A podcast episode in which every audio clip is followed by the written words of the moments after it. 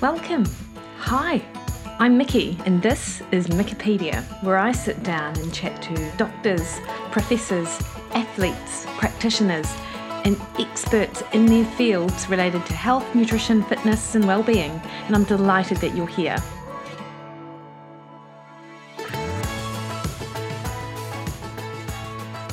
Hey everyone, Mickey here. You are listening to Wikipedia, and this week on the podcast, I speak to Dr. Emily Kiberd, chiropractor, movement specialist, strength enthusiast, podcast host, and Hashimoto's expert.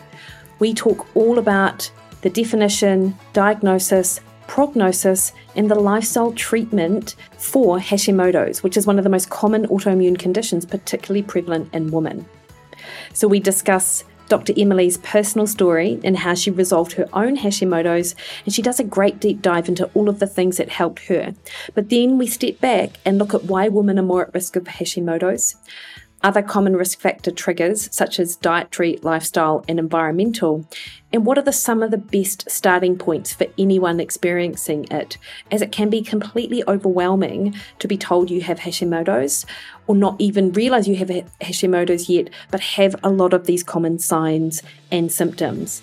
Because then the treatment plan can seem out of control in terms of what you might have to do with it. Emily has a ton of free resources on her website, and it is absolutely worth touching base with her to get some initial advice on. And in addition to that, checking out her successful Thyroid Strong course. Her podcast actually is also called Thyroid Strong because this provides some accessible information on how to strength train to beat the fatigue, resolve symptoms, and feel back to your normal self. But of course, her Thyroid Strong course is more than that. So there are many other experts that feature in the course that help you tackle many areas of the Hashimoto's diagnosis.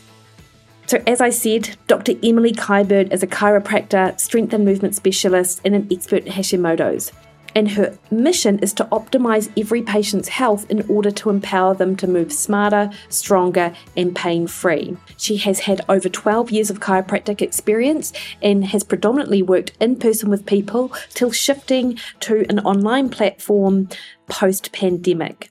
And she's worked extensively with people from all backgrounds, from the corporate executive to celebrities, and from professional athletes to weekend warriors. And it is fair to say she is one of the most sought after people in her area of expertise because she uses her combined medical knowledge with health and wellness factors to create programs that can tackle issues of pain and fatigue and help individuals to get back their strength and their health.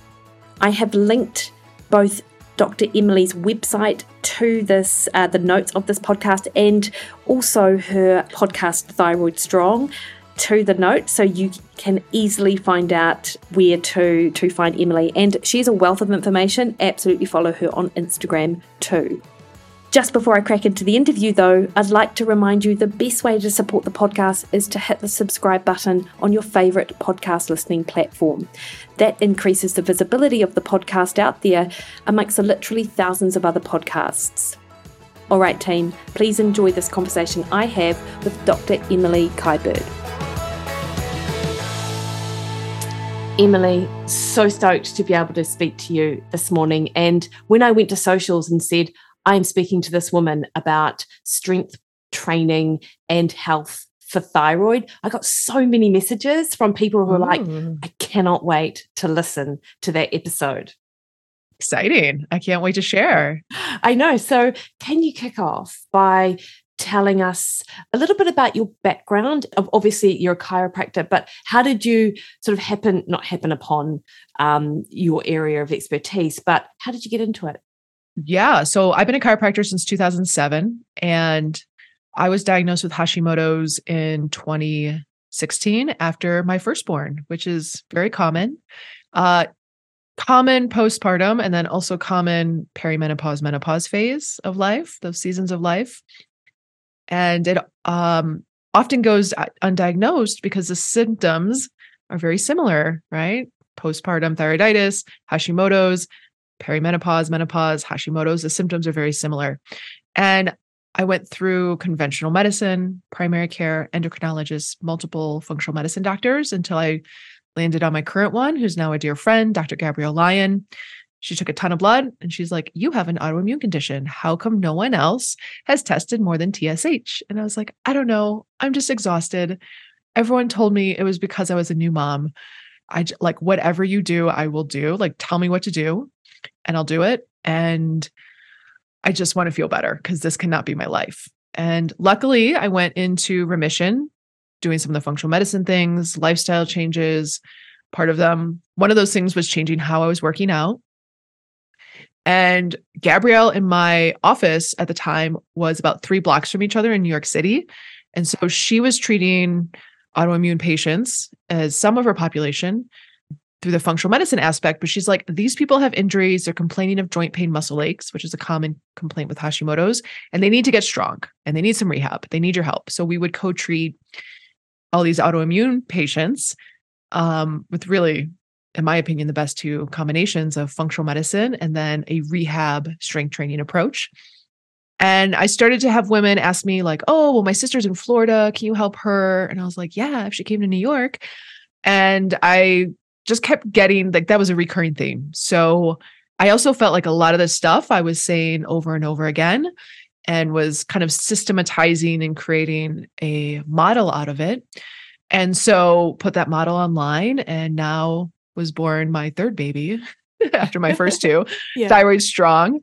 Yeah. And you know, through even a second pregnancy, I have stayed in remission, which is you know, a lot of women will their Hashimoto's will flare up, their their uh, antibodies will elevate when they're in their pregnancy because pregnancy is a stressor.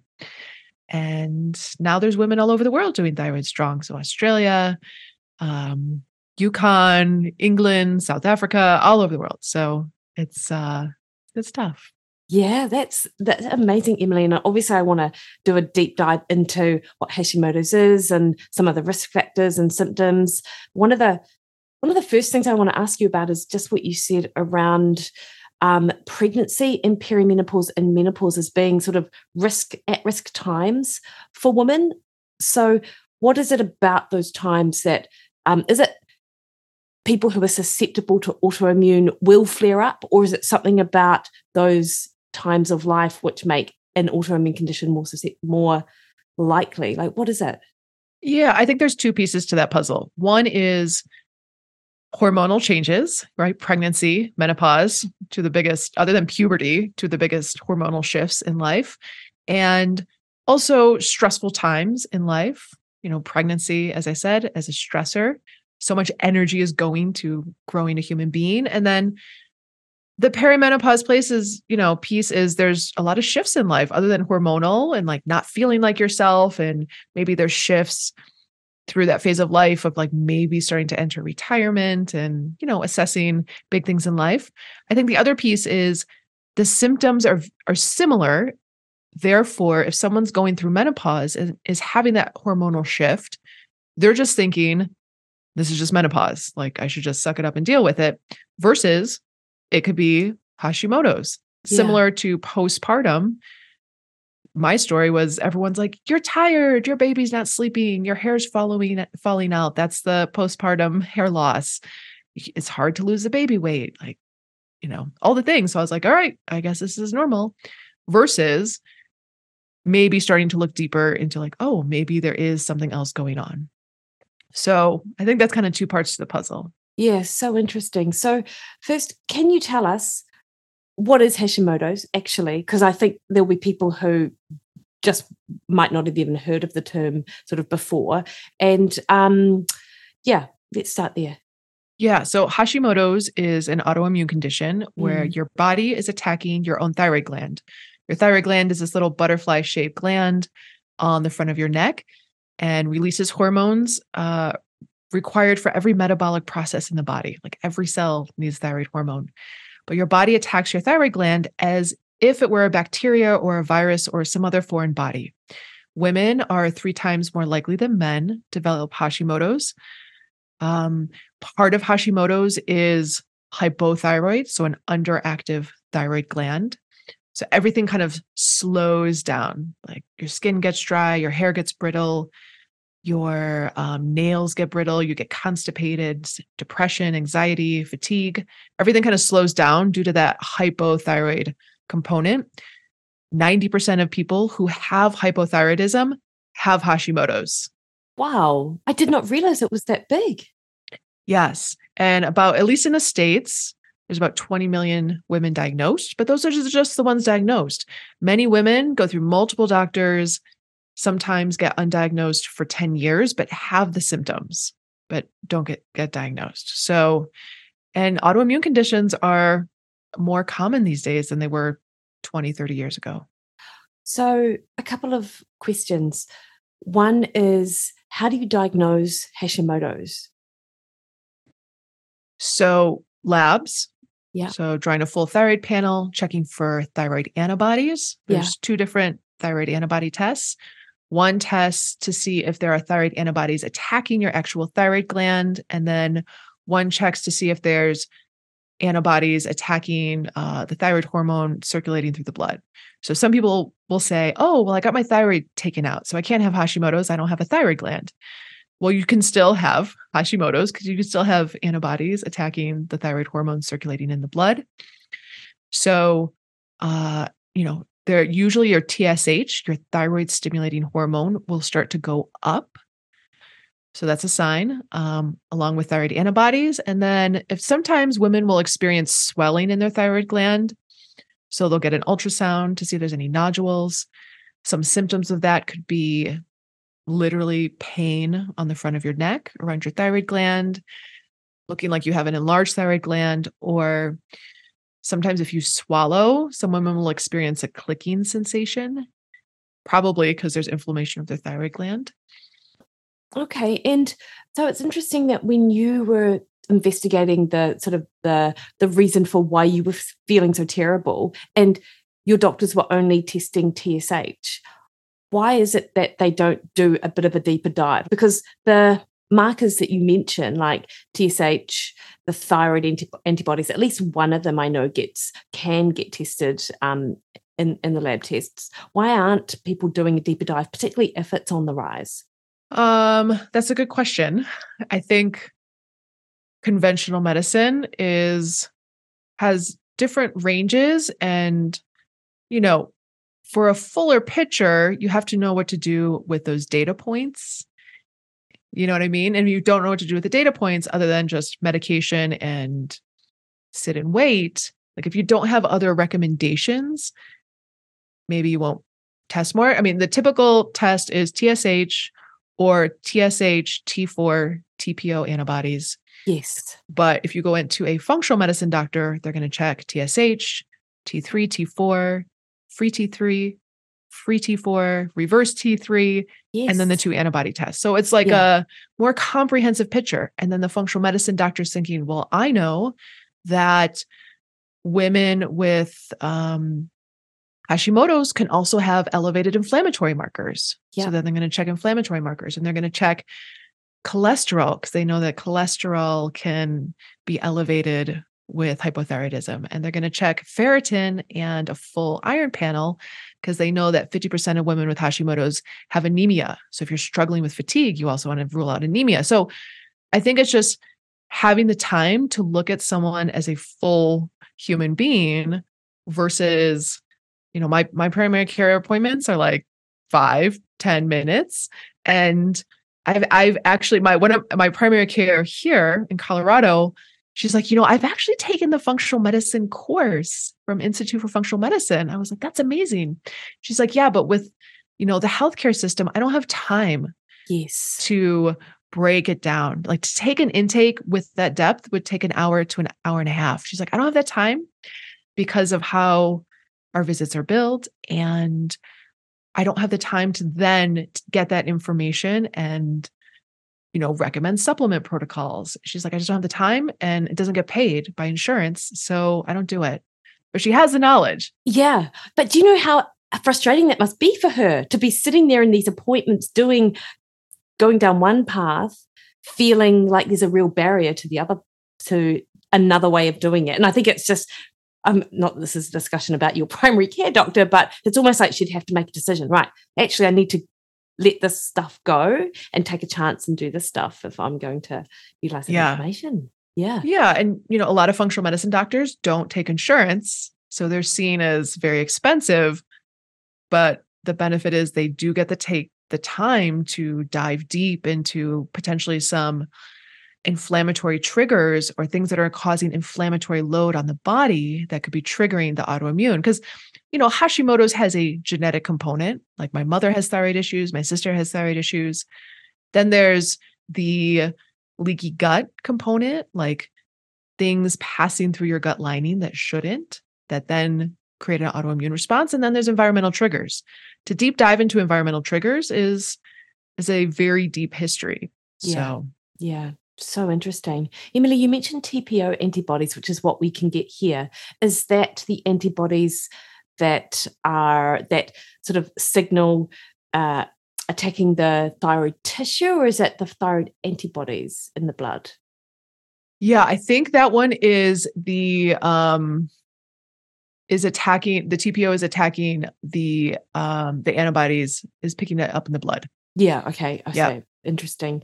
And and I mean, this is slight tangent, but I am quite interested. Reverse T3. What does that tell us?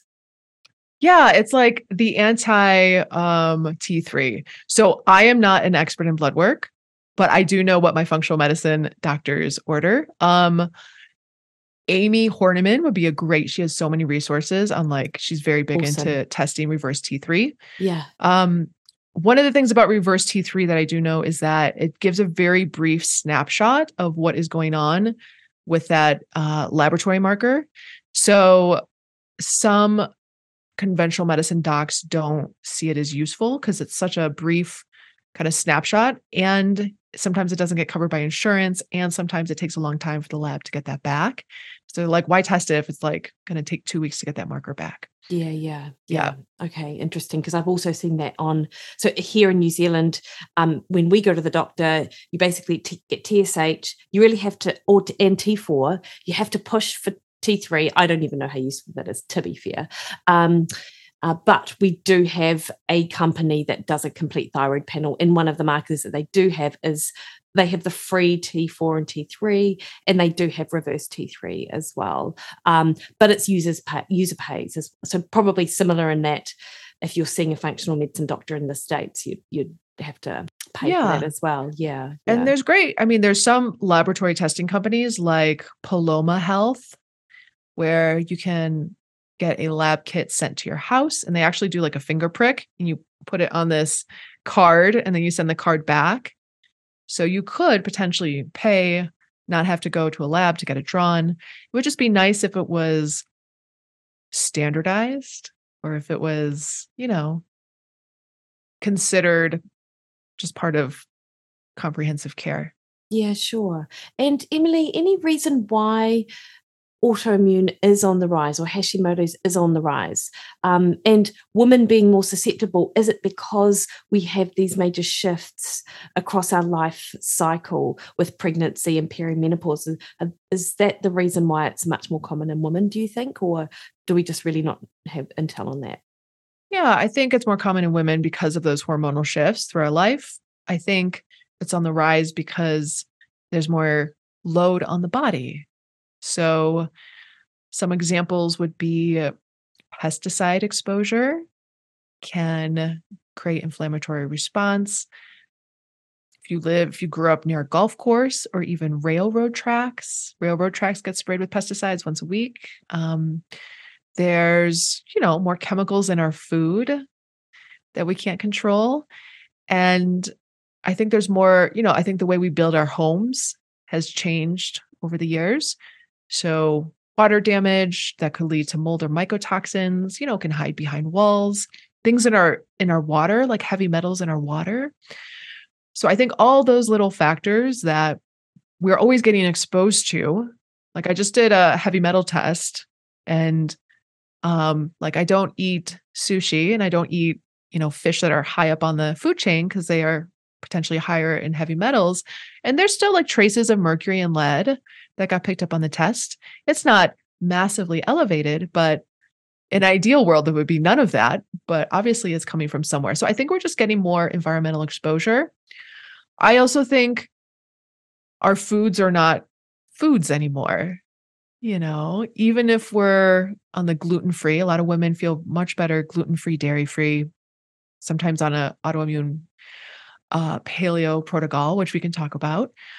And yeah, I think our foods aren't our, aren't aren't like real food. Like even if you eat a gluten free pizza, let's just say there's, you know, there's uh guar gum and xanthan gum. You know, like there's things in it that are trying to make it shelf stable that you know could create uh leaky gut. Yeah. Okay. Yeah. And with all of these things, is it something that you think that we all need to be concerned about with regards to our risk for autoimmune or are there people who are more who are going to be more susceptible? And you mentioned of course the genetic component. Like are there other things that make people more susceptible to autoimmune? And yeah, to hashimoto's particularly? Yeah i mean there's even just one genetic snp. It's called the hla gene the human leukocyte antigen. It's a main genetic factor related to autoimmune diseases um, so we can have genetic SNPs. I think it's do the environmental factors turn those on? Yeah, yeah, yeah. You know? Yeah. So yeah, there's definitely a genetic component, but I would like to believe we could try to do everything in our control from an environmental perspective yeah. to decrease that load. Yeah, yeah, for sure. Yeah. So Emily, you did mention a couple of the symptoms that um, uh, before, but because we've sort of just talked about Hashimoto's and in some of the ways that it is and the way that it's diagnosed, can you also just again talk uh, just sort of give us a list of some of the symptoms that we might be looking out for? Yeah. So the two most common ones are difficulty losing weight and fatigue. And you'll read that on a list. But when to actually feel it, it feels much more amplified. So I've seen women, they're like, I just gained 40 pounds in two months. Or and I'm like, and nothing's really nothing else has changed with your eating and your exercise. Yeah. Um, extreme fatigue, like they can't get off the couch, or if they work out just a little bit too hard, they're literally on the couch for three days. Um, hair loss, especially like the outer third of your eyebrow, brain fog. You start a sentence, you can't remember how you're going to finish it.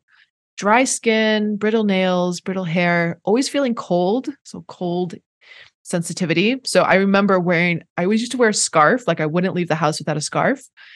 And I remember it was the middle of summer. It's like super humid and gross in New York. And I had a scarf.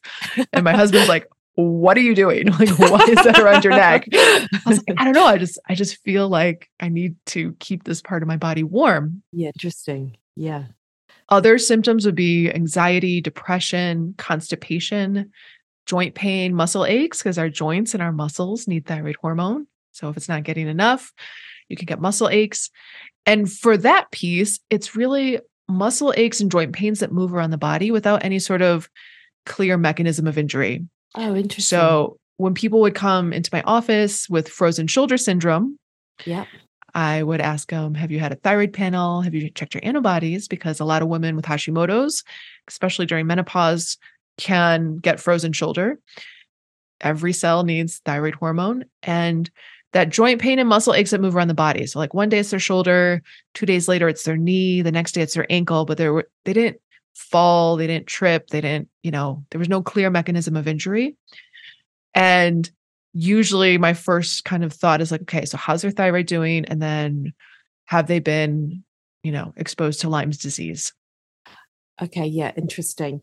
I know yeah. I talk to so many women who have frozen shoulder and they have a frozen shoulder and then sudden and I'm I'm not sure how, but it sort of resolves itself. But then six months later, they've got another frozen shoulder. Is that like super common? Right, because it's not it's not the sh- it is the shoulder because there's a contraction of the capsule where the arm bone is in the socket. But that's super common and it's super painful and limiting. Like you can't even like lift your arm to put it in your jacket or comb your hair. A lot of women can't even wash their own hair. And it's very long rehab like sometimes up to a year 18 months. Some women will go under anesthesia and they'll do a manipulation under anesthesia where they'll go under anesthesia and the doctor will literally like like tear the tissue like tear the capsule to break up the scar tissue And it's like, well, why is the scar tissue there? And what happens is women will do this rehab. It's like three times a week for 18 months. They'll do manipulation under anesthesia. They'll get better. And then six to 12 months, the other shoulder. And it's like so frustrating. Yet, usually when those women start to will have an underlying thyroid issue. And if you start to get that piece dialed in, they will heal quicker. Okay. Yeah. yeah. I've seen that a lot. Wow. So, Emily, well, you mentioned a couple of dietary um, sort of things and, and risk factors. What are the dietary triggers for um, Hashimoto's, or what are some of the things? Let's say I'm diagnosed with Hashimoto's. What are the things that I need to avoid? A common recommendation is to go gluten free, and a lot of women will feel better. And one of the pieces is there's a protein in um, in wheat and in gluten that mimics a thyroid hormone called gliadin. So the body gets confused. Um, so going gluten free, dairy free, usually low nightshades, which would be potatoes, uh, eggplants, peppers, red peppers, colored peppers. Some people will go on an autoimmune paleo diet, which is basically protein and veg. There's also things that are cut out. So, like black pepper, is um, not in there. So I did all those things. I didn't drink alcohol. I limited. I still drink coffee, but I wasn't doing three coffees a day. I was only doing one. And then I also went on a low histamine diet because I was having histamine issues.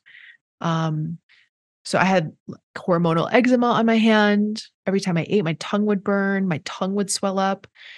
And I think the important piece, right? Because a lot of people, when they start to make diet changes, can feel very limited. It can feel like, oh, I'm taking out all these things in my life. Only addressing diet is not enough, right? So if you only go on an elimination diet and not start to address potentially environmental factors, you're going to feel like you're on elimination diet forever.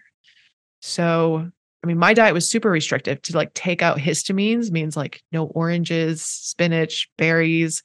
Could only have steak that was like not left out, like no dry aged steak, uh, no leftovers. So sometimes the diet piece is like feels very restrictive, but you need to deal with like starting to dive deeper into the root causes so that you can go back to eating those things. So you can start to change your gut microbiome, change your gut health so you can go back to eating those things. So, for example, you know, I was on that very restrictive diet for probably two and a half, three years. But now I can eat avocado, which is a high histamine food. I can I eat dairy, so I can eat yogurt. Um, I eat nightshades. I still try to like really prioritize protein and vegetables. Um, but now I can enjoy those foods because I worked on my gut health, because I moved out of a moldy apartment and I killed some parasites and, you know, did all those like root cause steps, which I think people just stop at the diet and then get frustrated and then, you know, just go back to like ham hogging gluten. Yeah. I also yeah. think gluten in the States is like so different than, you know, in other parts of the world. Like I can eat gluten in Europe and I'm fine. Yeah, is it but, to do? And I wonder. I I hear that too, and I've heard that it's to do with the type of flour being like zero zero or something compared to whatever it is in the states. But also, my time in the states, and I've like had bread and stuff. It's really sweet. Like I wonder if it's oh, like not just the the gluten stuff. It's all the. I just think bread bread at um, bread itself, but it's the what other things that also contribute that might be promoting additional inflammatory response or I don't know. Yeah, for sure. I mean, stuff is sprayed with a lot of glyphosate here. Yeah. Good old Monsanto. yeah, so yeah. I think that's probably part of it. I think the soil being totally depleted of any nutrients um, is probably part of it. Yeah, yeah. So and you know what? That I often think about this with with diet because ha- as you describe the you know the type of approach that could be necessary if you're going to get on top and really heal from Hashimoto's and and make yourself more resilient, I suppose. Um, it sounds really restrictive, but if your symptoms are as bad as what you were describing yours were, Emily, and what other people experience, then really instead of it being, gosh, that's so restrictive, it's more like this is now an opportunity to actually feel better and to do the things that eventually I'm going to feel more like the person I am rather than this shell of myself as I hear a lot of women sort of describe, um, and I'm just not able to um, sort of function the way I might normally. So I always try and look at it from from that, you know, it's an opportunity to feel better sort of perspective too. Yeah. I mean, I was just on a call with some women inside Thyroid Strong, and the two women, two different parts of the country, one was in Utah, one was in Florida, both expressed that their families think they're crazy. Wow. With yeah. the symptoms, and their families don't get them, and their family wants to go on an hour walk, but the woman can only tolerate a 20 minute walk because she has exercise intolerance and they don't get it. And one of her kids is like, Mommy, you're like really slowing down. You used to have so much energy. And and yeah, it can feel like very isolating and very alienating. I remember um, I was having chemical sensitivity just due to the histamine response uh, when I was first diagnosed. And I would, and this is very challenging in New York because you're just like barrage of smells and stimulus. I'd be walking probably 50 feet behind someone and I could smell if they washed their clothes and Tide. Oh, jeez. And it was it was like a barrage. Like I couldn't function. Like everything was just like sensory overload. So, um, yeah, it can feel very isolating. Probably contributes to any sort of depression issues, along with low thyroid hormones and function. But um, I think, you know, to like keep the hope Yes. that there are people out there that can help turn it around. So Emily, um, even so you were on you were you had a protocol in place for you you were doing um, all the things whilst you were on a particular diet for two and a half years in addition to the other stuff how long did it take before you started to feel better It probably took nine months to start to feel better. I'd say a year and a half to really feel like myself again. And then, you know, I think part of the journey, everyone, a lot of women think it's linear. They're like, I'm only going to feel better, but it's really kind of an ebb and flow. And, you know, I was on different, you know, in functional medicine, they call it protocols or supplement protocols. So one of them was three months of mold detox, taking binders, which can make you feel like death, and getting in a sauna three to four times a week and sweating. And then I was on a heavy metal protocol, which will also make you feel like death and look like death and have these dark circles under your eyes. And, you know, then I was on a parasite protocol, which, you know, parasite meds and die off and those symptoms, you feel like terrible, but you're like, I know this is going to make me feel better. But right now, when you're in it, yeah death. Yeah. So I think it's more of like an ebb and flow.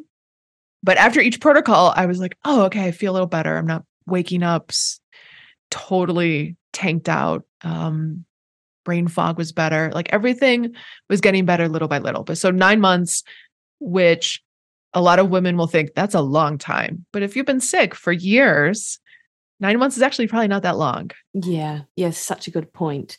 And Emily, of course, you mentioned that one of the women that um, you were on the call with has exercise intolerance, and of course, this is what I want to chat to you about, um, as well as the the relationship with exercise and Hashimoto's, and obviously the strength training component. First, is exercise intolerance a common sort of um, factor with Hashimoto's? Yeah. I mean, I think it kind of goes along and it goes hand in hand with the fatigue. Of course, yeah. So when I think of fatigue, I think, okay, how can we boost our mitochondria to be more robust, which are the powerhouses of our cells?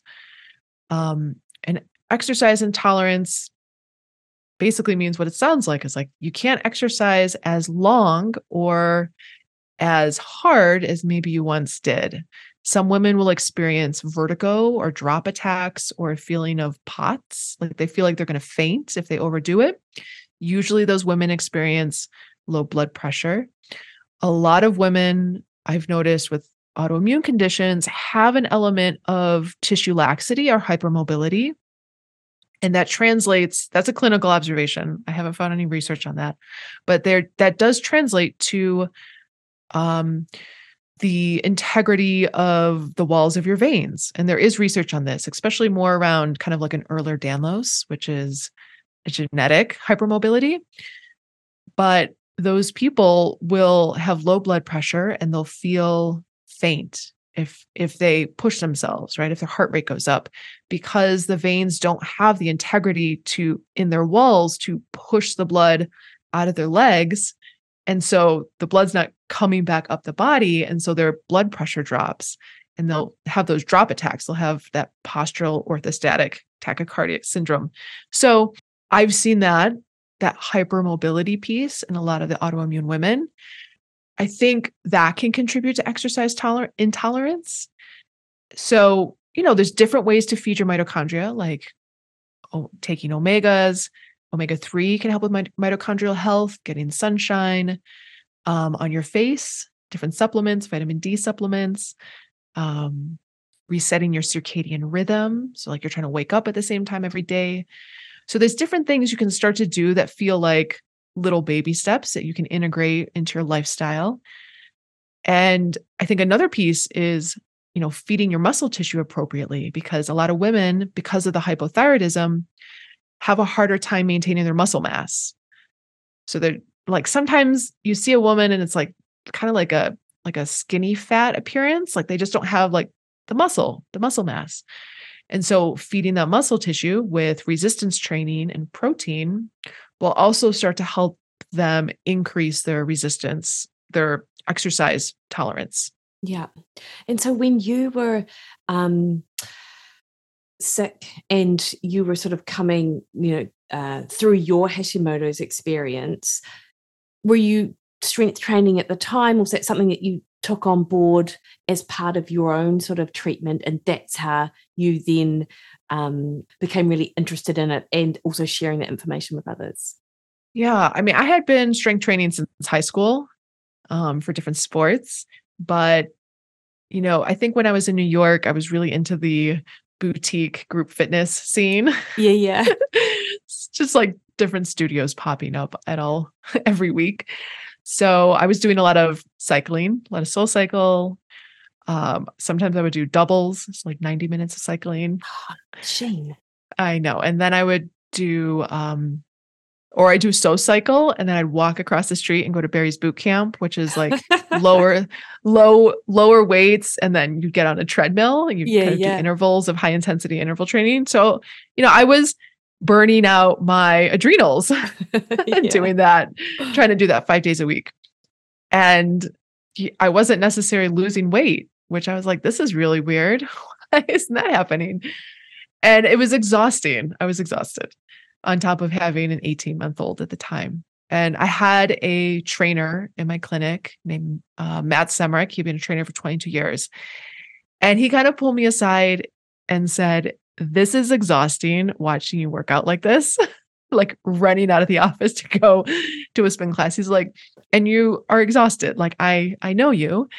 And you need to like let's do it smarter yeah did you take it on board were you like when he said that we did you feel a bit confronted or were you like actually he's got a point I was like, you're totally right. I am exhausted. yeah. I wasn't offended because he was a friend and yeah, yeah. we were like working together every day, treating patients together. So, you know, he put me on a resistance training program. It was like three days a week. And I was like, three days a week? That's it? He's like, that's it. And, you know, part of that was heavier weights, long rest breaks, and starting low reps, like not starting anything over five reps. But the goal was to hit that perceived exertion. If you were going to do a scale of one, you know, zero to 10, 10's like, no way this weight's going to come off. Like, I can't pick it up. You want to hit like a seven or eight. Like, that's fatigue. That's where muscle gets challenged. That's where muscle grows or maintains. So that was the goal. And it felt better. It I definitely had to change my mindset of, but I'm not like covered in sweat and red in the face and feeling like I'm collapsed on the floor because I had such a quote unquote good workout. That was not the feeling after. But there was an endorphin release. I felt stronger. I could do the rest of my day, not have to like take a nap afterwards. So it was a big shift mentally, but it was so good for me and so good for my body. And, you know, while dealing with all the functional medicine issues, it felt doable. I think continuing down that kind of cardio path, which, you know, if you do a lot of cardio to a certain extent, can break down muscle tissue. If you already have a hard time maintaining your muscle mass, you want to do everything you can to preserve your muscle tissue. So, right, there's more mitochondria in muscle tissue. The more muscle you have, the more mitochondria, the more energy you have. So, there's so much benefit to kind of looking at, at exercises. How can I feed my muscle versus how can I get skinny or toned or burn those calories? yeah, burn those calories, right? Yeah, to lose yeah. weight, especially because, you know, weight loss is one of the hardest, you know, one of the biggest struggles. Instead of seeing it as like, how do I lose the fat? Because it can be very shaming and blaming, and you're stepping on a scale. Like, how can I feed my tissue, like my muscle tissue, knowing that the fat will come off if I do that? Like, there will be a change in body composition. So, and so how did that then lead to thyroid strong? Yeah. So, I mean, through that process was probably also giving my adrenals a break and not totally like tanking them out by doing, you know, tons of cardio was, you know, weight was coming off. I was dealing with different environmental issues and had more energy. My eczema got better. My tongue didn't burn every time I ate. My chemical sensitivities got better. And I was doing that with the women in the clinic, co treating them with Gabrielle. Um, and so turned that into thyroid strong. And there's definitely you know, it can it can sound basic. It's like, okay, lift heavier, less reps, take a longer rest break than I do. But I think, you know, part of working with different women over the years is if there was one cue to get everyone to the same position for good form, everyone would say it. But, you know, having to work with different bodies that move differently. Some people sit all day, some people were, you know, used to be ultra marathoners, but then you know, stop. Like bodies are built different. So using different cues worked for different people. So, you know, a lot of women are like, wow, you like really explain how to do a deadlift. Like I know exactly where to put my feet. I know where my toes go. I know where my knees go. It's not just like step up to the kettlebell, sit your hips back, grab the bell, stand up. It's like, when do I breathe? How do I breathe? How do I exhale? Um, when it starts to get heavier, how does that change? And part of being you know, looking at bodies from a movement and rehab perspective, like not a lot of people look at an autoimmune person and look at how they, you know, like you go to your primary care, your primary care is not going to be like, oh, you have Hashimoto's. Let's watch you walk down the hall. Let's watch you see it. Like, see how you pick up a like a barbell deadlift. Like that doesn't happen. Um, and I, you know, that clinical observation of seeing a lot of women with hypermobility you don't want someone to stand up and then just hyperextend their knees and jam into their joints, right? You want them to learn how to foot dial. You want to learn to squeeze your glutes, how to engage your quads properly, how to like make sure you're not driving through your hips too much so you don't crank on your SI joints and your low back. So that was a big piece from a rehab perspective and also watching um, how babies learn their movement patterns and hit their milestones and applying some of that knowledge to thyroid strong like how you warm up. Like we don't use foam rollers we don't stretch. We do like a very specific neurodevelopmental movement pattern to stimulate how we learn those movement patterns as babies. So and then we work out. Yeah yeah. Yeah. And then I imagine that, you know, the way that you describe the fatigue and the exhaustion and the exercise intolerance, that actually something like Thyroid Strong is actually awesome for a lot of people who would love to train, but are currently not seeing the results or getting the same sort of uh, enjoyment from it because it hurts too much, because they're so exhausted and fatigued, and because it's just almost too much for them. So something like Thyroid Strong, therefore, enables them to get what they want from their exercise, but also know that they're doing themselves a favor. Yeah, I like to I just had a um a kettlebell trainer go through thyroid strong which i was like girl you know kettlebells you like teach other people how to use kettlebells yeah. and she's like you know some of the cueing in the course i've never heard before and i loved it and i'm going to use with my clients and she shared her exact verbiage i don't remember but she's like you feel so held. Like you're not going to injure yourself. Especially because like if you've never picked up a weight before kettlebells can be very intimidating and scary and the gym can be scary. I still find the gym intimidating when i walk into a gym. Um even though i like to like deadlift really heavy i'm like okay. All these dudes everywhere. Um she's like yeah you just feel so held like you're taken care of with the attention to detail of the setup and the programming and coming from another kettlebell trainer who's trained, you know, trained people for over 10 years, I was like, wow, girl, like, Yeah. thank you. yeah, that's awesome. Yeah. That's great. So, so can you actually just talk through the what thyroid strong actually is? So, how long is it? What frequency is it? What any other components in addition to obviously the the kettlebells and the exercise piece? Yeah. It's there's a six week program and then there's a 12 week program, depending whether you're have touched a weight before or not. All right. So if you've never touched a weight, it might take like 12 weeks to kind of start to feel like really comfortable. Um, workouts are three times a week. Beginner workouts are 15 to 20 minutes. The more intermediate workouts are 25 to 30 minutes. Because you don't what what I don't want is someone comes to it and the, what happens eh, what could happen is that feeling of exercise intolerance or this feeling of like a hashi flare up like someone's had their symptoms managed they're kind of in a good place everything's not like 100% and then they overdo it and then they feel like they have the flu they're extreme fatigue you know they feel like they can't get off the couch so it's programmed in a way so that someone we try to avoid that feeling or any sort of joint pain and then there is uh, one of my friends, Alison Marras. She has a blog, Food by Mars. She does autoimmune paleo meal plans. So there's a six week meal plan with like breakfast, lunch, dinner um, for six weeks, which is pretty incredible. And then there's a bunch of interviews with different functional medicine doctors.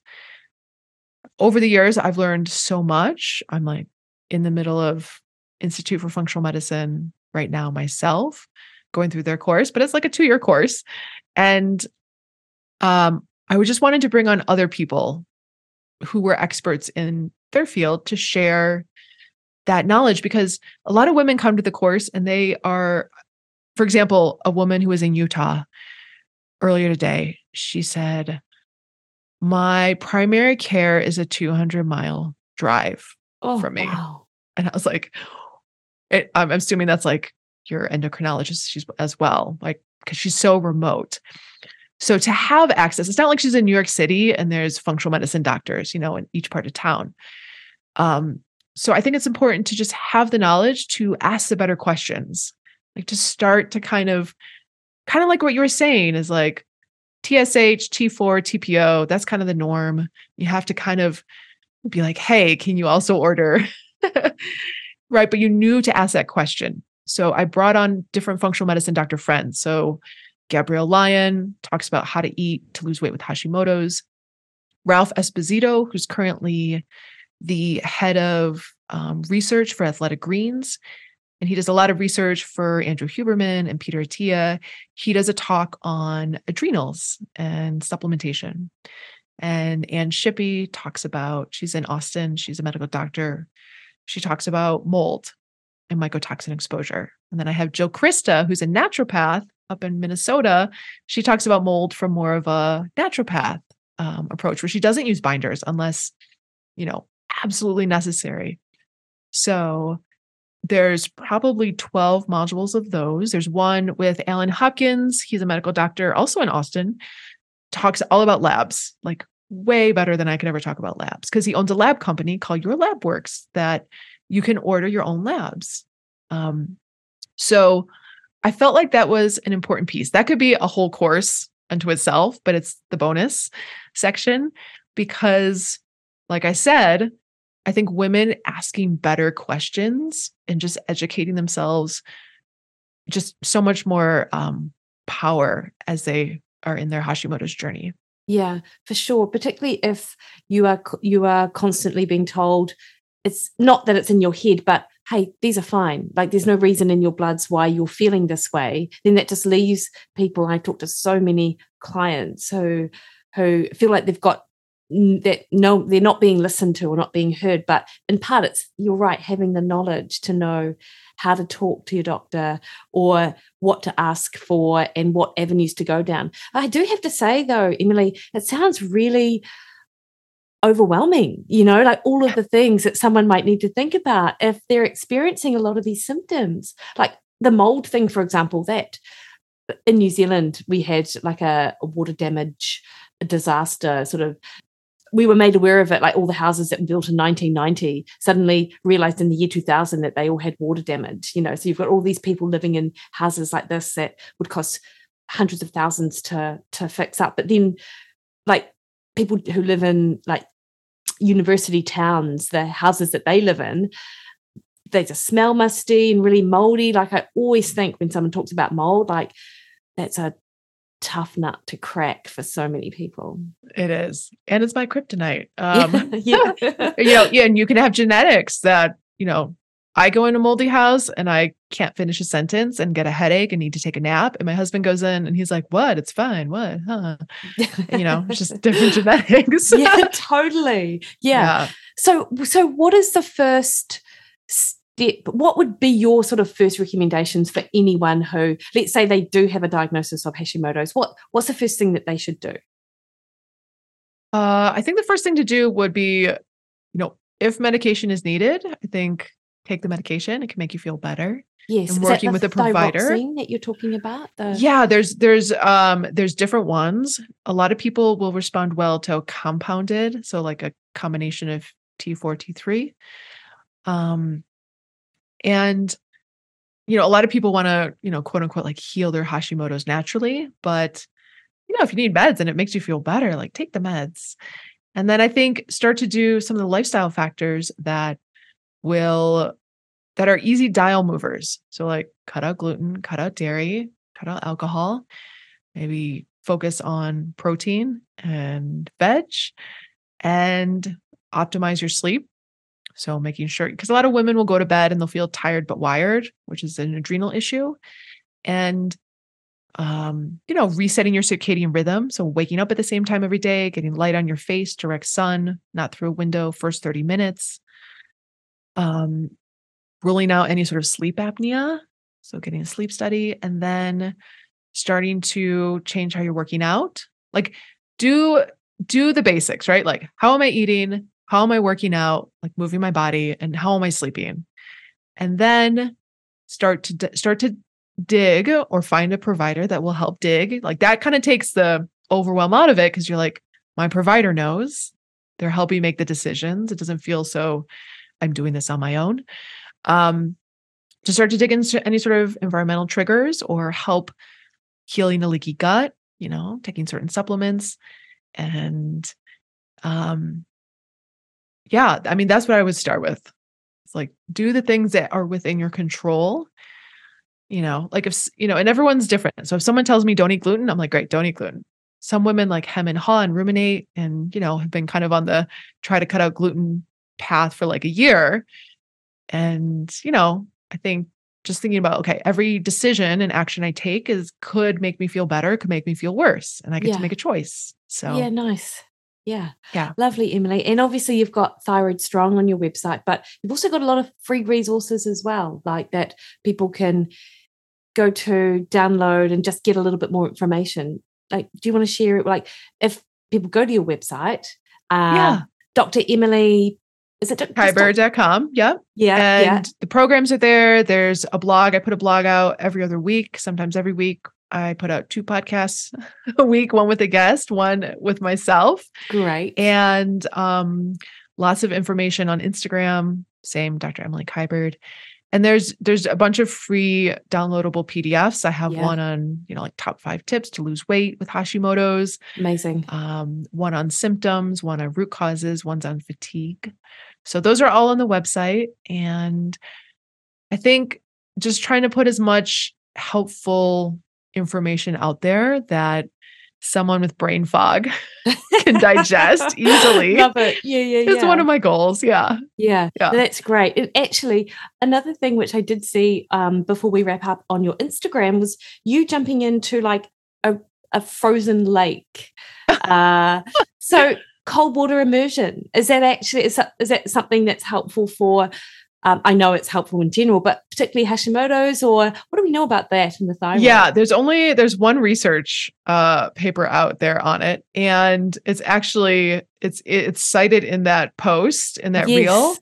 Um and basically, I mean it was low participants. It was 19 participants. It was related to like brown adipose tissue activation and they found um the, I mean the participants wore a cold vest for 2 hours. So different than Okay. Yeah. Yeah. Yeah. different Then- than like 30 second you know cold plunge Yeah. but what they found was that there was a decrease in tsh there was um, an increase in free t4 more Yeah. than free t3 as a result of the cold stimulation and then a decrease in tsh amazing. Yeah. so yeah Worth a shot. Did you have a? Do you have a uh, freezer at your house that you jump into? Um, I don't. I just ordered one. One of my girlfriends is like really into cold plunging, and she's like, "Oh, you got to get this like fifteen thousand dollar." I was like, "No, no, no, no. Like, let's just see if this is okay first. I'm looking at an ice barrel, which would be like kind of a step up, but um, I want to see if my husband and I can make it consistent first. Yeah. Nice. Um, so I, I'm like waiting for it to. It's supposed to get delivered this week. So Oh, fingers crossed. I've been trying to convince my husband that we need a freezer. Uh, so that's that's my first goal. And and I've been like two years of Yeah. trying to convince him. He's like, there's nowhere to put it. And I'm like, I can find somewhere to put it. But it's Totally. inter- it's interesting though, isn't it? Because something like that, like it might be a transient change in your markers, those thyroid markers. Were they I, I don't know if they were transient or or not, but I wonder whether but if you do it frequently, like if, you know, then that transient almost becomes a, you know, a, a, a pattern. Yeah, I hope so. I hope there's more research on it. I think that's Yeah. the that's the thing. Yeah. Yeah, yeah, completely. Yeah. So, Emily, is there anything else that um, you want to share, or that you feel that people would be uh, people would need to know, um, other than, of course, going to your website in and around Hashimoto's, the the symptoms, the potential treatments, and Um. No, I think it's just like hold the hope. yeah, Like whatever you're feeling doesn't have to be forever. And that I think there's two kinds of Hashimoto's women. I think there's ones who they are their diagnosis and it very it feels very kind of like victim. And then there's women who are like, I am me, but I have Hashimoto's. So there's like this barrier from their diagnosis. And those are the ones who take action. And they, you know, do kettlebell swings and they eat their protein and they dive into the root causes and they work with their doctor to play with their medication, um, adjust their medication. So hopefully to feel better in your body and feel like yourself would be the latter to like, I'm me. I just happen to have Hashimoto's nice. and I can do something about it. one of my um, very good friends, Julianne Taylor, she's also a nutritionist. She's 62. She has Hashimoto's. She's New Zealand's um, power lifting. Is it powerlifting? That's what I'm thinking of. Uh, it's not Olympic lifting, it's powerlifting. Um, champion, and she is amazing. You know, like she just has done all the things to help with her health, and now she's like killing it in weights. And this was new. This is like of the last five years, she's gotten into powerlifting and, and stuff. I think it's amazing. Amazing. Amazing. Yeah, lovely, Emily. So, um, where can people find you? Can you just say your website again? And of course, Yeah. I will put it in the show notes and and links to your podcast as well. Sure. Uh, Dr. Emily Kiberd, my pod, all my social handles are that. And then Awesome. my podcast is called Thyroid Strong. Brilliant, easy. Emily, have a great day. Lovely to talk to you. Oh, thank you, Mickey.